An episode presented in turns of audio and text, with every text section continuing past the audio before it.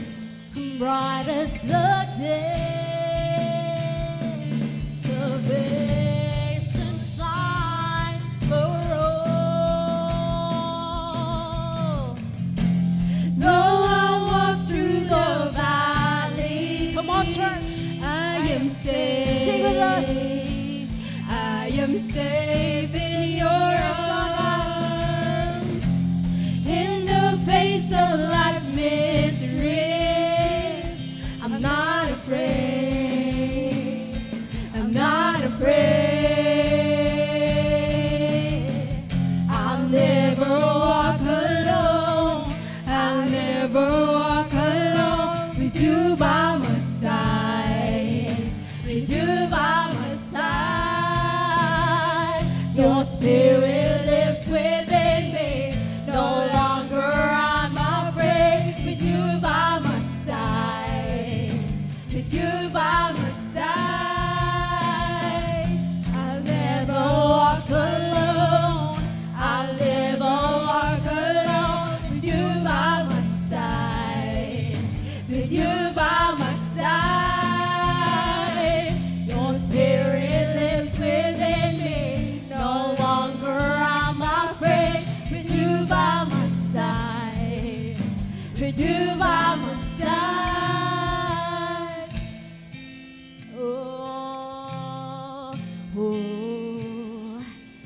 Sabay-sabay tayo, church.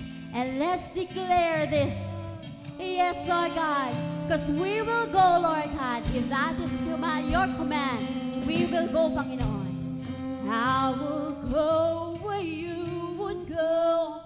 Take the lead and I will follow you to places no one goes.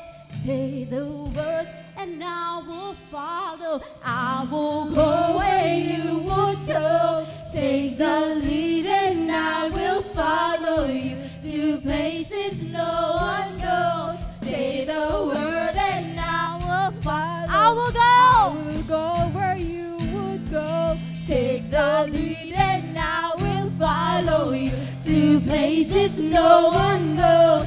Say the word and I will follow. Never walk alone. I'll never walk alone. You by my side. When you by my side, your spirit lives within me. No longer I'm afraid. You by my side. When you by my side.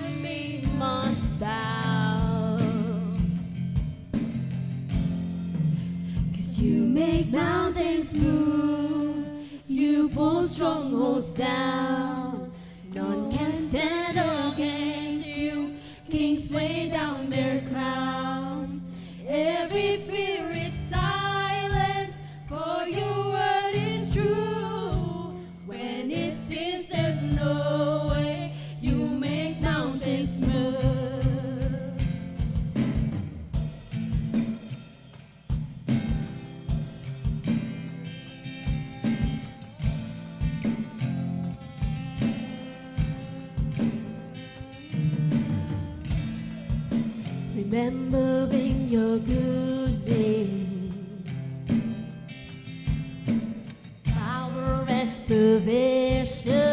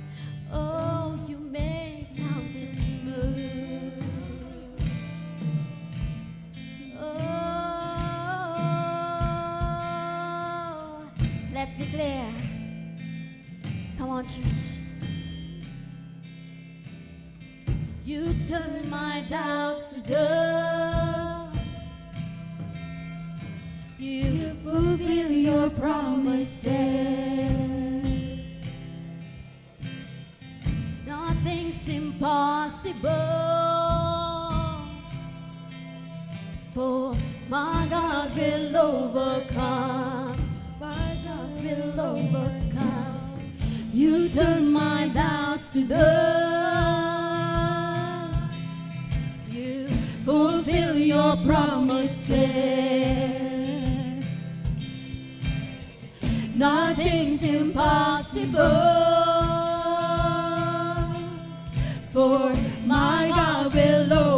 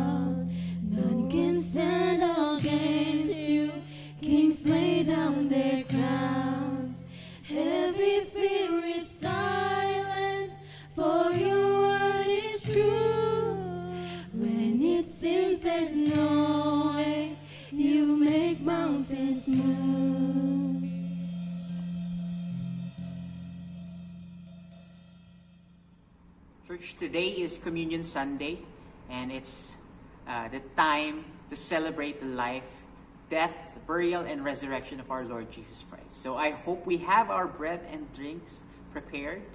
No? Okay. We do have them, let's start na po. In uh, 1 Corinthians chapter 11, verses 23 to 24, sabi po dito, For I received from the Lord what I also delivered to you. The Lord Jesus, on the night when he was betrayed, took bread, and when he had given thanks, he broke it and said, This is my body, which is for you. Do this in remembrance of me. Let's lift up our bread. Jesus, thank you, O Lord, for your body. God. We acknowledge, Lord, and we are very thankful sa sakripisyo na ginawa mo para sa amin. Thank you, Lord, because instead of us, Lord, it's your body that was beaten, that was bruised, Lord, because of our sins. Again, thank you for your sacrifice. In Jesus' name we pray. Amen. Let's partake of the bread.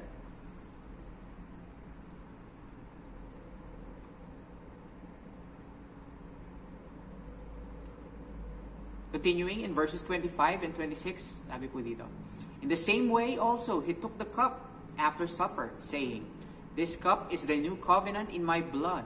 Do this as often as you drink it in remembrance of me.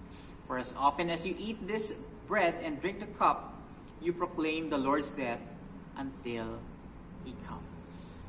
Again, let us pray. Jesus, thank you, Lord, not only for your body that was beaten and bruised, O God, but also for the blood that was spilled. We know, Lord God, na hindi madali yung ginawa mong sacrifice for us, O God. And we acknowledge, Lord, that without your blood, there will be no forgiveness of our sins, O God. So we are very thankful for that. We are thankful for the price, Lord, that you paid for us. And this time, Lord, we are remembering that sacrifice. Lord, we are very thankful for that, Jesus. In your name we pray. Let us partake of the juice.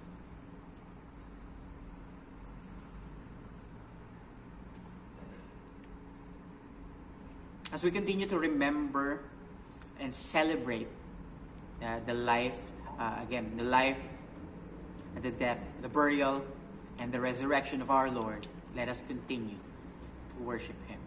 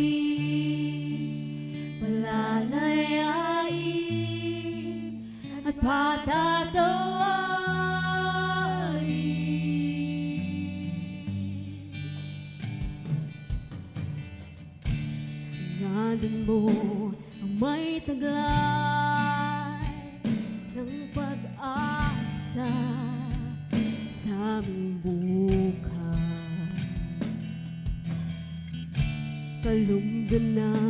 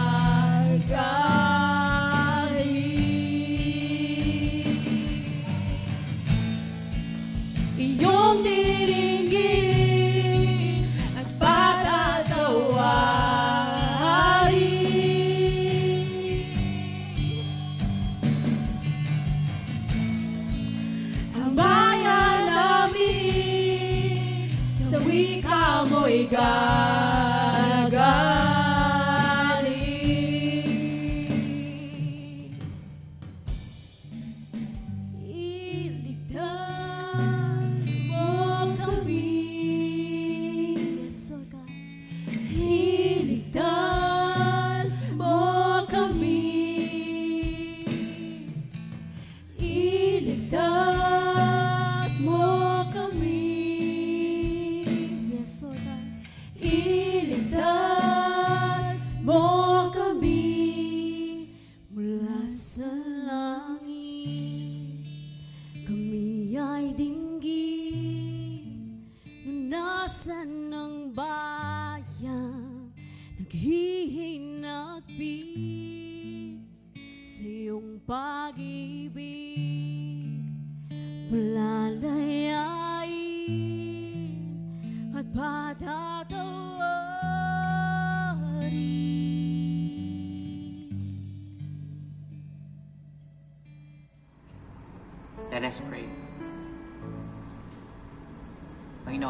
nagpapasalamat nga po kami, O God, sa panibagong araw, Lord.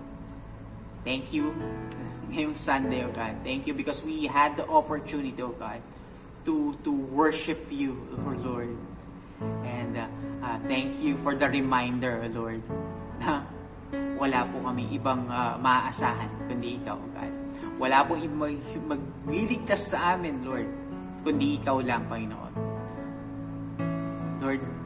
Patuloy mo nga ipaalala sa amin, Lord, that during this time, espe- especially during this time, oh God, ikaw yung tunay na malalapitan namin. You have been faithful to us in the past, Lord.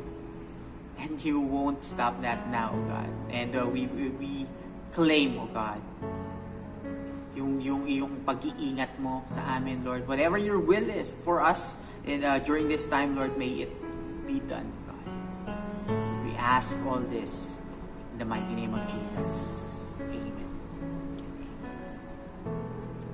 So good day, Victory Carmona and Victory Manggahan.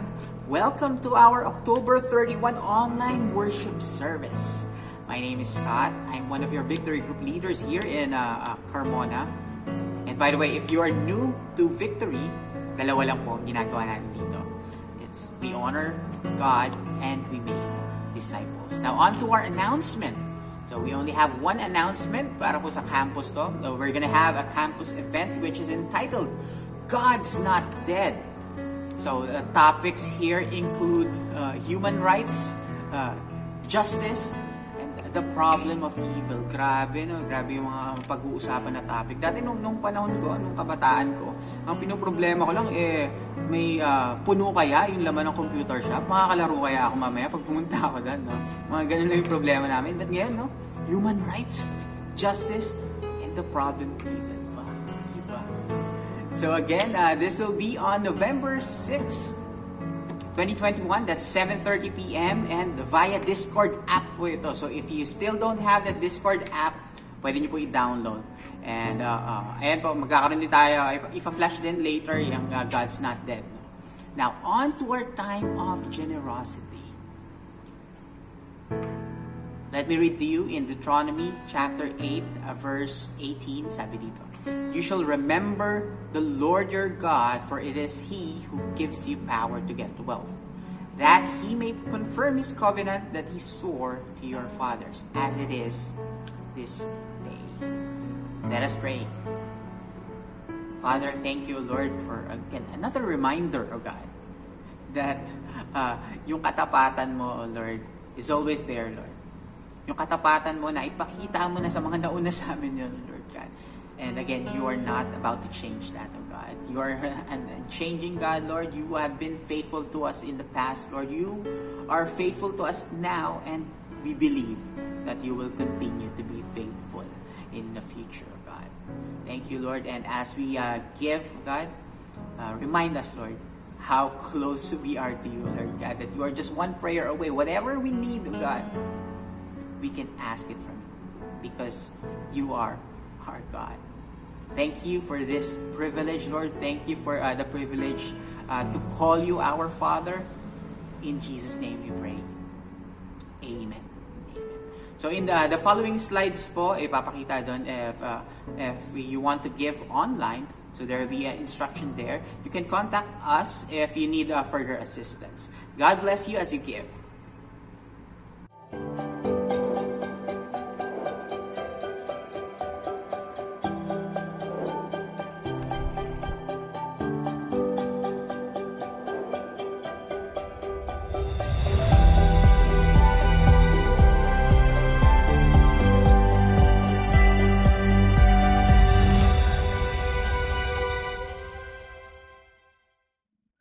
Thank you very much for being here with us as we worship the Lord today. We are on our uh, series of nearness. Uh, before we go on, may I ask, have you ever experienced being ignored? Yung bang ano, may best friend ka, alam mo, yung best friend mo, pag kinausap mo, whatever the time of the day is, or even gabi, he would respond or she would respond. Pero, for the longest time, hindi ka nire-respond. Tapos, eventually, you, will be, you have been blocked. Sakit? Ouch, sakit. How about, have you not been recognized by someone Yung bang naglalakad ka sa isang lugar, tapos may tumawag sa'yo, Kuya, Ate. Tapos nung makita mo, nire-recognize mo, saan ko nga nakita itong taong to? Tapos nung lumapit siya sa'yo, sobrang excited na halos yakapin ka. Sa sobrang excitement na makita ka, tapos hindi mo talaga ma, ano, maalala. Sino nga siya? You were not able to recognize unless ang sabihin mo, ah, sorry. Patawarin mo ko. Pero can you help me recall saan kita na-meet? Tapos yung, yung energy mo sobrang taas biglang bumaba kasi you were not recognized by that person. Today, this is actually the exact situation of the people of Jerusalem from Isaiah 49 that they felt they are in. They felt ignored and they felt they were not recognized by God Himself. Nilagyan ko po ito ng title na Intriga. Our study of Isaiah to talk about intriga or restoration actually ang topic po natin. Pero let, let me go on. Uh, pray muna tayo. Lord, again, we thank you for this time. As we study your word, we pray you would help us understand it and apply it on our daily life. We thank you, we honor you, we pray this in Jesus' name. Amen and amen. Now, uh, tanong lang po, have you heard of the word narcissism? Narcissism basically is not about drugs or narcotics. Hindi po ito yung methamphetamine hydrochloric acid at saka iba pang bagay. It's about yung pagiging frontliner, yung NARS. Ah, hindi rin po. Narcissism is not about being a nurse or nurse. Narcissism is actually uh, got its name from a Greek tale. Ang Greek tale pong ito, si Narcissus, eh, eventually a son of a nymph and a goddess yata or god, uh, something like it. Na nung ipinangalak siya, hindi siya tumitingin sa salamin o kaya sa kanyang image. Pero one time, he was encouraged to look at his face on a river. At pagtingin niya sa river, behold, he was infatuated sobra-sobra, ubod-ubod ng ubod to his physical beauty. Today po, in our generation and age, this physical attraction, yung hype na maganda ka, has been the image o yun yung ginagamit ngayon, yung identity ng mga tao so that their influence would be there. Kaya nga po, yung maraming tao, tignan po natin ano yung narcissism. Nar- narcissism is self-infatuation. Sobrang in love sa sarili. Sa itsura niya, sa ano yung dating ng kanyang itsura. At hindi lang yon, sobrang vain. Alam mo yun, lalaki pero hindi lang siya nagpapa-facial pero ubod ng vain. I cannot elaborate it further. Ito pa masakit sa narcissism. Sobrang obsessed sa sarili. Ang narcissist po may struggle with perfectionism. Gusto niya every move, every angle, perfect, picture perfect ba? They feel the need to be always in control. Gusto nila, they have a remote control. Ay, hindi. Palagi lang meron ganun. Gusto niya palaging may control siya. Uh, becoming discouraged and uh, napakadaling ma-agitate kapag sila ay na-criticize. Alam mo yun? Kahit basta hindi silang sila pumabor sa idea nila, they get discouraged or angry agad. And don't if they don't receive attention, ay nako, or recognition, they feel nako, feeling nila they deserve it. I deserve that. Bakit hindi binigay sa akin 'yon? I deserve it. It's a form of pride. Kasi po, it focuses entirely on self.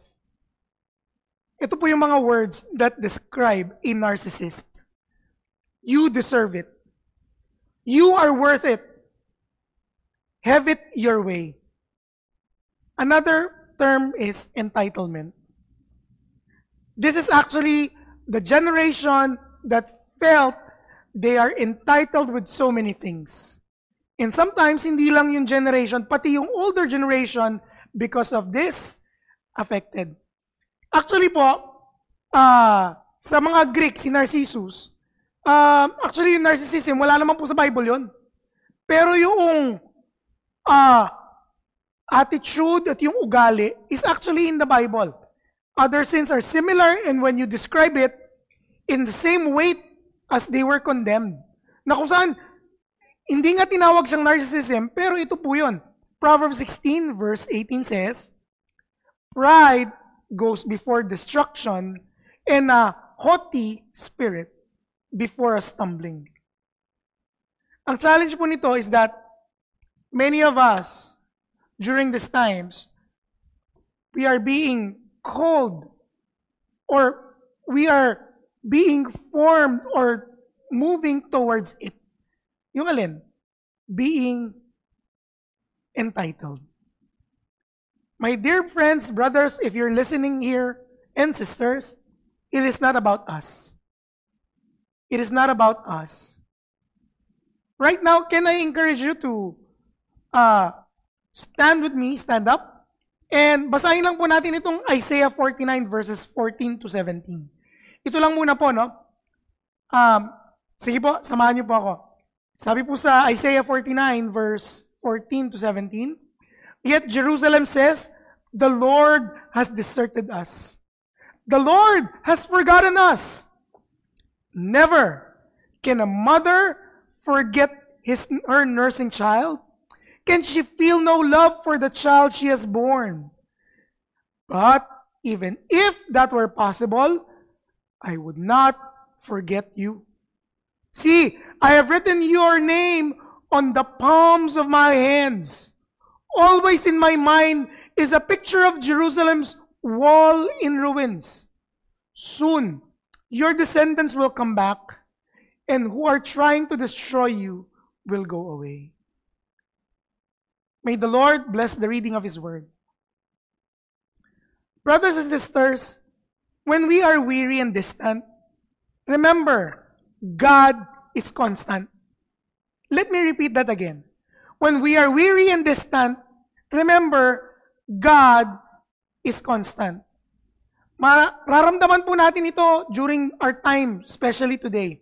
Feeling mo, you've been praying, you've been fasting, you've been reading God's Word, you've been attending, hindi lang isang beses, on a, on a weekly basis, sometimes three or four times a service, a prayer time, pero you feel that God is distant. Nagpe-pray ka, parang pag nag-pray ka, parang nagbabounce lang sa kisa mo yung prayer mo. Parang hindi ka naririnig ng Diyos. Umiiyak ka na, lumuluha ka na, tulo pa uhog mo, at marami pang iba. Pero it seems that God is not listening. My friends, you have to understand we are Mephiso. Sabi mo, Mephiso. Hindi po yung piso ha.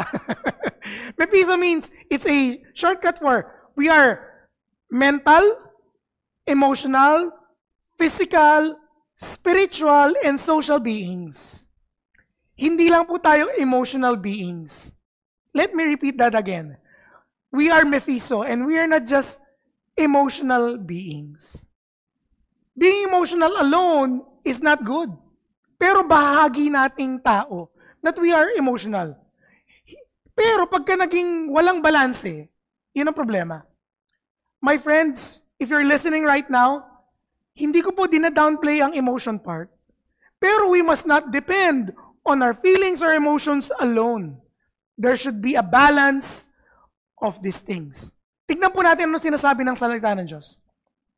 Again, ano ba yung sinasabi kong when we are weary and feeling natin distant tayo? Kasi po, ang Diyos is both transcendent and immanent. Ano po ito? Pagka narinig mo po yung transcendent, ibig lang pong sabihin ito, it's God, is God, God, si God kasi, malayo. It's because of His holy nature and because of our sin that we may feel distant from God. Good na ang Diyos po ay distant. Alam niyo po bakit? Kasi kung hindi siya distant at hindi niya inaalaw yon, yung idea po kasi that God is above and outside our situation. Hindi siya napapaloob sa sitwasyon mo at sitwasyon ko. Even sa economy mo at economy or political situation ng ating bansa. He is above and outside. Yet He is doing a very significant, significant part of who God is. He is also immanent. Ibig sabihin ng immanent, God is close. God is, when we experience Him in spite of our circumstances that surrounds us, many times, ito yung problema natin, hindi natin ma-feel yung closeness ng Diyos. Actually po, doon may exercise yung tinatawag nating faith. Kasi po, sa totoo lang, God is near. We might not feel it, but He is. Paano nangyari yon?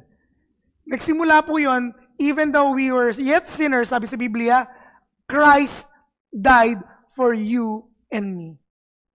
In spite of our sinfulness, ugliness, all the stubbornness, and all the filth we have, all the sins and the porn and the gambling, and so many more that we were involved in, and maybe until today, you or someone else that you know are in. Hindi yun madi-disqualify yung nearness ng Diyos kasi namatay si Jesus Christ even though we were yet sinners. The Lord Jesus Christ and His sacrifice at the cross made us be near to God the Father.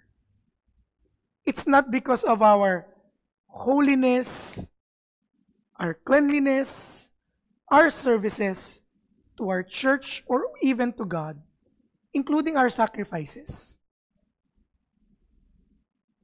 Transcendent means distant, immanent means near. Ang tanong, kaya siya intriga, posible ba yun that God being near yet so far? Ah, imposible kung sa tao. Kasi He is near yet so far. It's possible po. God is both distant because He is holy and we're not. And He is also near even in the midst of our sinfulness. He desired us, everyone else, to be restored back to God in spite of, dugtungan mo na lahat, in spite of. God desires restoration for everyone.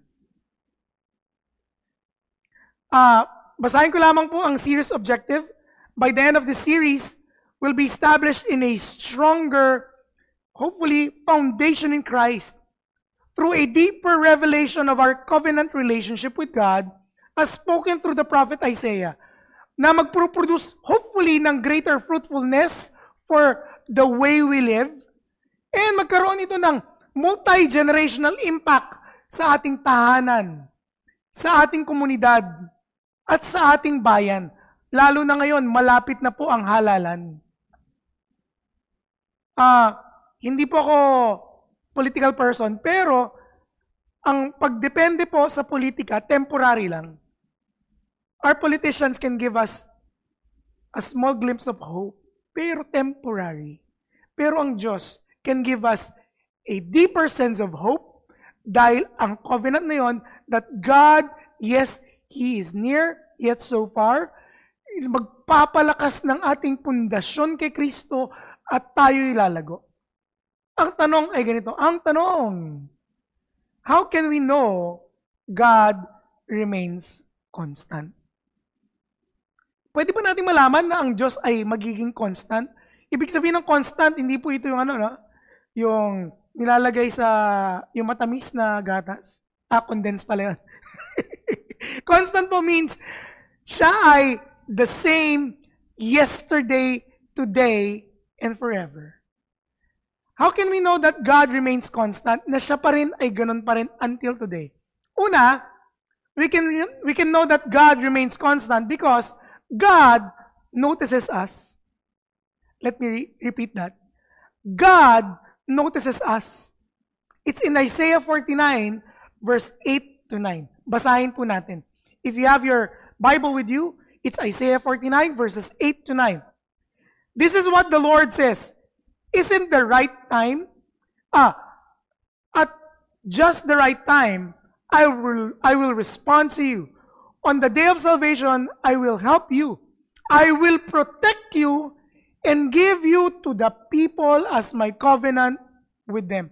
Though I will reestablish the land of Israel and assign it to its own people again, I will say to the prisoners, Come out in freedom. And to those in darkness, Come into the light. They will be my sheep, grazing in the green pastures and the hills that were previously bare. My friends, ang text mong ito, verses 8 and 9, basically talks about the word favor. Bakit favor? Kasi po, actually yung konteksto nito is about the year of Jubilee.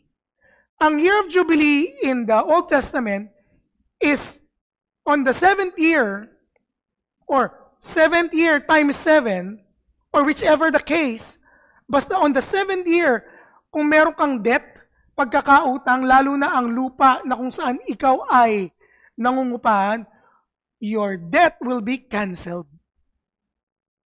Bakit favor yon? Kung ikaw yung tao na maraming utang, o napaka yung lubog na lubog, pambihirang favor yon. It's like you and me entering into a court room or in a chamber where a king is there. Pero ang problema ay ganito. Kapag pumasok ka doon, problema na hindi ka tinatawag ng king. Similar with what happened in the book of Esther. Ano po yung nangyari? Queen Esther, kahit na siya ay queen, even siya ay queen at pumasok ka sa chamber ng king o dun sa kung nasa ng king without being summoned, it can mean your life. Pero by the grace of God, when Queen Esther entered, ang sabi sa Bible, the scepter of the king was bestowed upon Queen Esther. Favor. Sabi mo favor. Favor. Bakit? Yung pagbestow mo nung scepter ng king, it notes that you are given not just favor of your life, pero pagbibigyan ka, even, ang sabi po dun sa Esther, to the half of the kingdom. Wow. My dear friends, brothers and sisters, if you're listening right now, I want you to know that God notices us. Actually, na-notice po ng Diyos ang mga Israelites during His time na kung saan feeling nila they were abandoned. Feeling nila God left them. Pero ang pagkakamali nila, hindi nila naunawaan, nila naunawaan during that time that God notices them. Can you imagine if humarap ka sa presidente at yung presidente na yun, eh, pag napikon at inasar mo o may sinabi kang mali, patay ka. Kulong ka. Pero this king said, favor. Napansin ka niya. Sabi niya, just at the right time, I will respond to you. How can we know that God remains constant? God notices us. Alam ng Diyos ang pinagdaraanan mo. How can we know that God remains constant? Chapter 49, verse 10 to 13 says, God lifts us up. Let me repeat that. God lifts us up. Inaangat tayo ng Diyos. Basahin po natin Isaiah 49 verses 10 to 13. They will neither hunger nor thirst. The searing hot will not reach them anymore. For the Lord in His mercy will lead them. He will lead them beside cool waters.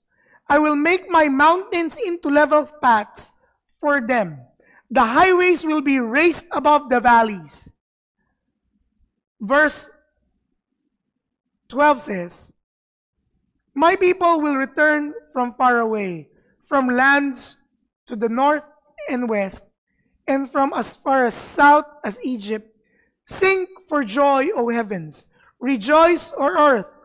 Burst into song, O mountains, for the Lord has combined his people and will compassion on, will have compassion on them in their suffering. Friends, brothers, if you're listening right now, God lifts us up. Bakit po? Ililift tayo ng Diyos kasi po, imagine niyo po, no? During your times of dire need, we call it right now rock bottom.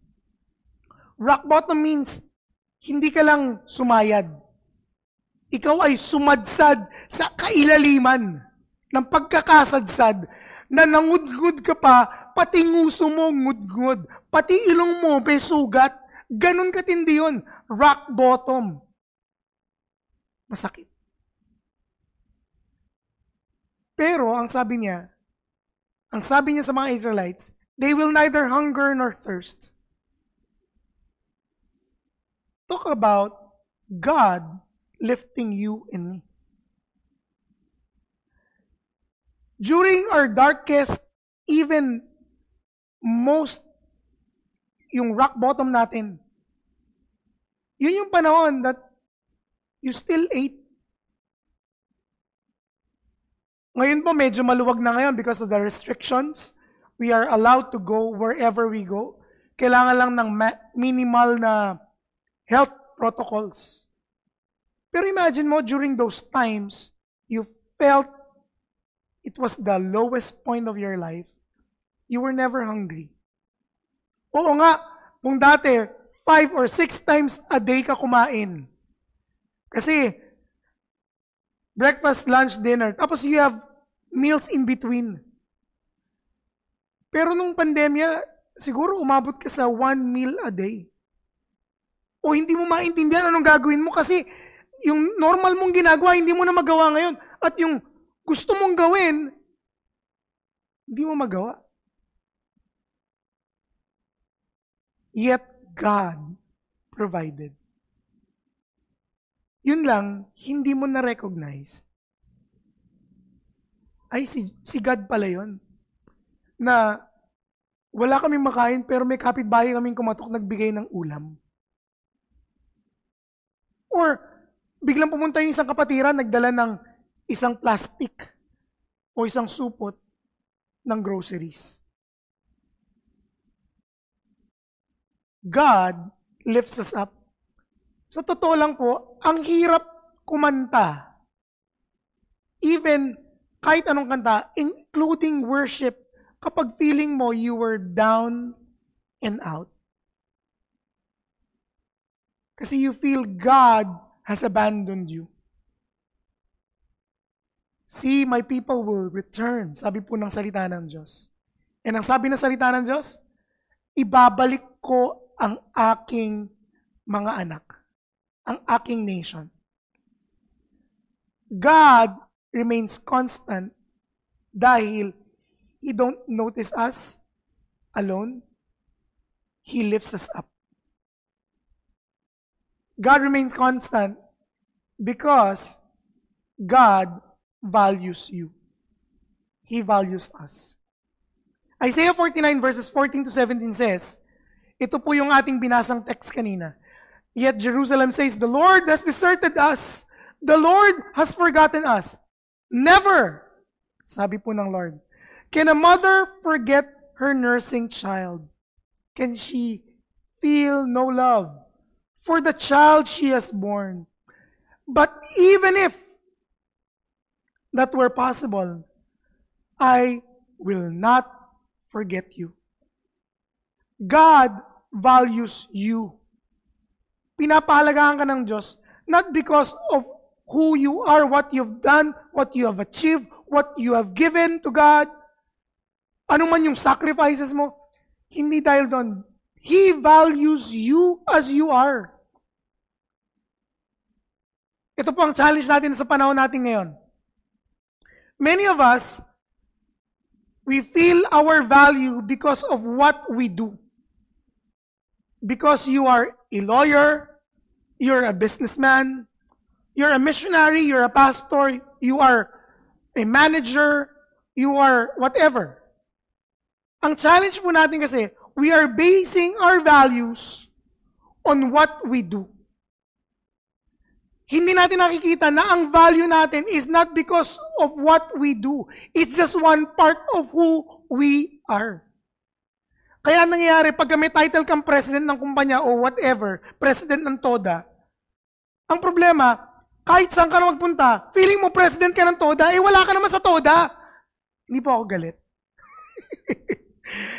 Yun lang po yung challenge natin sa panahon ngayon. The value we give ourselves and even our family is because of what or who we have sa work. Your work, our work, is just a small portion of who you are. Sa tingin ng Diyos, it doesn't matter whether you're a manager, you are a millionaire, you are poor, or you are among the poorest of the poor.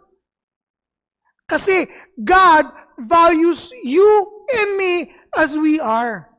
Regardless ng ano, ano ka. Ikaw may ay doktor o isa kang nurse. Yung Tagalog ng nurse. God values us as you are. And kaya tayo binavalue ng Diyos, hindi dahil sa atin, but because of what Jesus Christ did at the cross 2,000 years ago. He died for you and me. Yes, it's for you and me. Eh, hindi pa naman ako kilala ng Diyos eh. Hindi pa nga ako pinapanganak eh. Pinanganak lang ako 18 years ago. Magna 19 pa lang ako. Ay, feeling mo lang yon. Pero ever, regardless anong age mo ngayon, at kung anong feeling mo ng age mo, alam na ng Diyos, kilala ka na niya, and He died for you in spite of. And sabi po ng Biblia, Never will I forget. Never can a mother forget her nursing child. Ang sabi po pa nga ng ating Diyos, See, I have written you in your name in the palms of my hands. Ganun ka binavalue tayo ng Diyos. He values you dearly. Kasi if you would look at God, para siyang tao, kung tao lang siya, every day He's using His hands.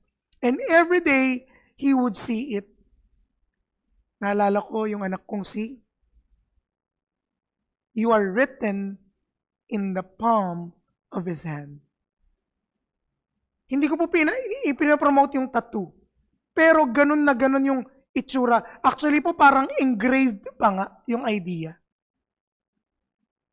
My friends, if you are weary and distant, remember, God is constant. He is the same yesterday, today, and even the rest of the time. Even to the end of the age. Huwag ka lang magdepende sa nararamdaman mo. Again, we are not just emotional beings. Yes, we are. Yet we are not emotional beings alone. God remains to be there in spite of. How do we know that God remains constant? Sabi po sa Biblia, God notices us. God lifts us up, up, and God values us. Intriga? Yes, it is. Kasi usapan natin nearness eh. Eh, hindi ko pa rin nararamdaman ng Diyos.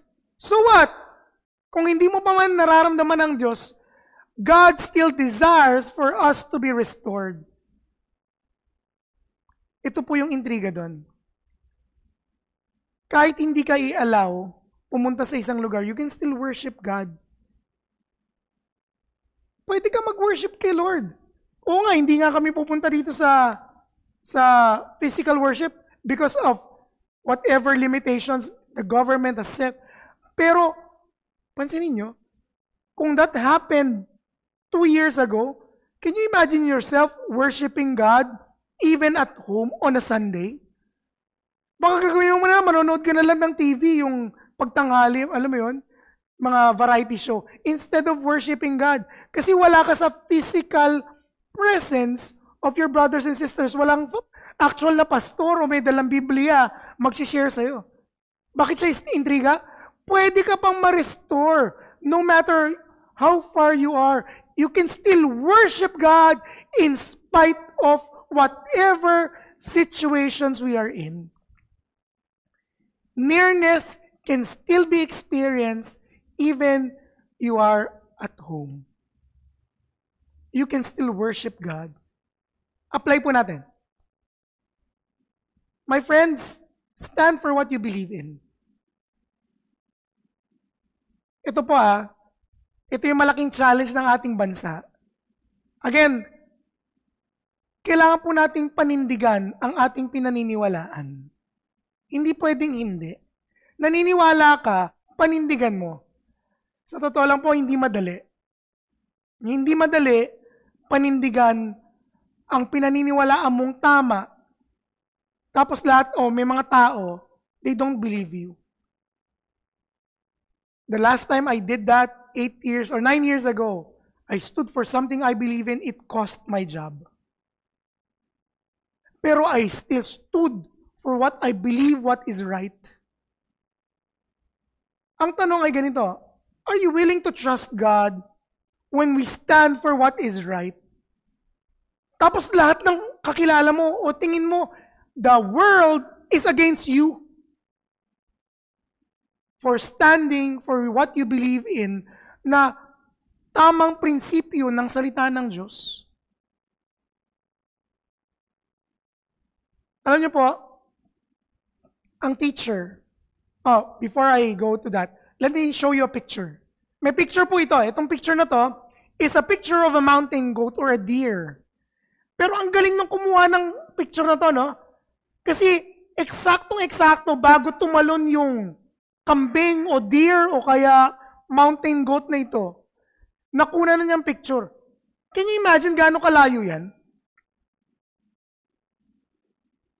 Kung titignan mo yung kambing o yung deer, mukha namang hindi niya maabutin yun eh. Pero alam niyo po ba ang training nitong animal na to? It would stood climbing heights in response to protect themselves from predators and hunters. Ang gagawin nila, para tumakas sa mga gustong pumatay sa kanila, aakyat sila ng bundok. Even yung bundok ay yung steep, sobrang steep ng bundok, even to the point na 75 degrees, sobrang tarik, makakaakyat yung mga yan.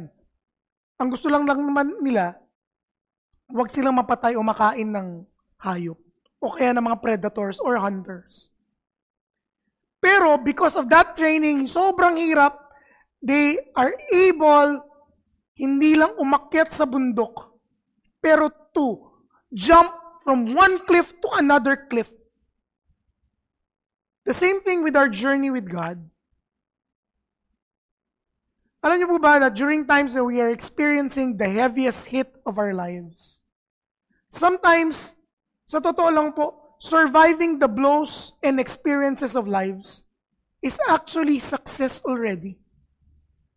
Oo nga, hindi mo na-reach, yung iyong goal. Pero dahil nagso-survive ka dun sa matinding dagok ng buhay, it's actually victory already. Kala mo lang surviving ka lang. Yes, for now you are surviving, but it was still the grace of God that allowed us. Hindi po siya sadista. Hindi po siya malungkot. Hindi. Sadista means yung mahilig bang abuso, no? Hindi po sadista ang Diyos. Pero God knows, sa totoo lang, kaya mo eh. Kaya mo, kaya ko. Kaya lang during those hard hit times, ang bigat habang dumadaan ka doon. We may not feel comfortable, yet when we stand for what we believe in, hindi mo alam yun yung training mo na binibigay sa atin ng Diyos so that we are able to withstand heights and even jump cliffs. You would not imagine you are able to jump na malampasan mo. Stand for what, for what you believe in. Another, apply natin. Trust God during times of silence. Trust God during times feeling mo silent si God. Bakit po? Alam niyo po ba ang teacher, ang isang guro, kapag siya ay nagpapa-exam, normally ang isang guro, tahimik. Na-experience po ba na ang teacher na nagpapa-exam, daldal ng daldal? Mahirap yun. Kasi imbis na makapag-focus ka sa question niya, ah, iniisip mo, ano yung sinabi ni ma'am? O ano yung sinasabi ni sir? Pero alam niyo po ba that God is a master teacher? That when He teaches us, He appeals not only to our felt needs, but He appeals to our real need. Kaibigan, ang Diyos, pag pinapadaan tayo sa pagsubok, baka itong guru na to tahimik lang. Pero hindi ibig sabihin, He is not there. He may be silent.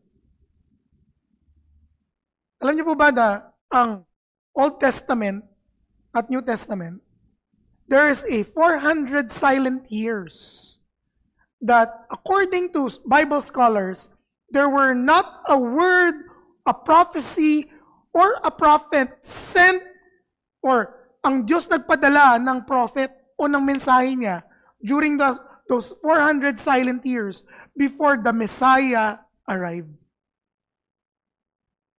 Imagine nyo, ilan? Ilang taon? 400. Ilang buwan na tayo nandito sa kalagayan natin that we felt God seems silent? May 400 years? Magto 2 years pa lang po. Pero sa totoo lang to po, inaamin ko naman po, na sa totoo lang, ang hirap talaga pag nandoon ka sa pagsubok at dumadaan ka doon. Pero pag nalampasan mo na, natatawanan mo na lang yung pagsubok. Sabi mo, ginawa ko yun. Pero you're just looking back. Pero nung dumadaan ka, hindi mo malaman tulo, uhog, luka, pati luga. Ay, sorry. Lahat-lahat na pawis, laway, umiyak ka na. Pero feeling mo, ang Diyos silent. Ang Diyos, alam niyo yung felt need natin. Pero ang real need natin is not just about food. It's not about just work. It's actually for us being restored to God. Ang naisin ng Diyos ay mayakap kanya or tayo mag-stay rested on His arms and embrace. That God He's in control even though we don't feel like it, even though palagay natin He is silent. Kaibigan, kung tingin mo man, you're doing what is right, pero you still feel God is distant. You know what? Maybe it's a good time for us to reflect. Meron ba akong sin that I know that I am doing right now? Or maybe hindi ako aware, sin pala yun. Doon po lalabas yung reflection. Start reading God's Word. Kung merong face mask, alam niyo, face mask. Yan, face mask. Face mask po, protection ito. Saan? Sa mga air particles or even yung virus. Alcohol. Alcohol po, pang protection para sa kamay, para pag nahawakan mo kamay. Hindi mo maihahawak sa ilong mo o kaya sa mata mo. Walang COVID. Hugas ng kamay. Yung case po ng cellphone, meron pong protection yan. Pero alam niyo po ba ang Biblia? Yun ang protection ng ating kaluluwa. Kasi nais po ng salita ng Diyos, o nais ng Diyos, ang Biblia, ang salita niya, ay ating i-embrace, basahin, so that we could be reconciled. Kung ang paglabas mo nga, meron kang face shield pa nga eh, to protect you. Why not to protect our hearts, start con- or continue to read God's Word? Hindi ko po sinabing ah, araw-araw, baka kasi hindi mo ugali pa. Pero kung araw-araw ako nag-check ng Facebook message, baka kaya mo namang isang click, wala pang 15 minutes or 10 minutes, magbasa ka ng isang chapter. Kasi po, reading God's Word, a chapter a day, allows us to grow at least an inch closer to Him. Okay lang kung hindi isang metro, kahit one inch lang. At least it's still us being restored back to God. I suggest make a decision. Stand for what you believe in, and we trust God during those times of silence. God desires us to be restored to Himself. Ang tanong, willing ka ba na ma-restore back to God? Manalangin po tayo. Ama naming Diyos, salamat po sa iyong salita. Dalangin namin, Lord, magsilbi itong tool mo. Hindi yung kagalingan namin, kundi ang salita mo. Magbago ng puso namin at ng bayan namin. Tulungan mo po kami, bawat isa sa amin, to be restored back to you as you desire it to be. Thank you very much, Lord. We honor you, we praise you, we give you thanks. In Jesus' name we pray. Amen. Thank you very much for your time being spent here on our worship, and may the Lord bless you and the family that you represent. In Jesus' name. Amen. The service has ended. God bless.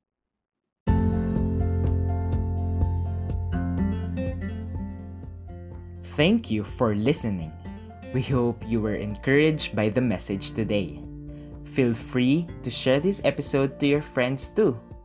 Subscribe and follow us on Facebook and YouTube for videos and updates. For more information about our church, visit Victory Carmona Facebook page.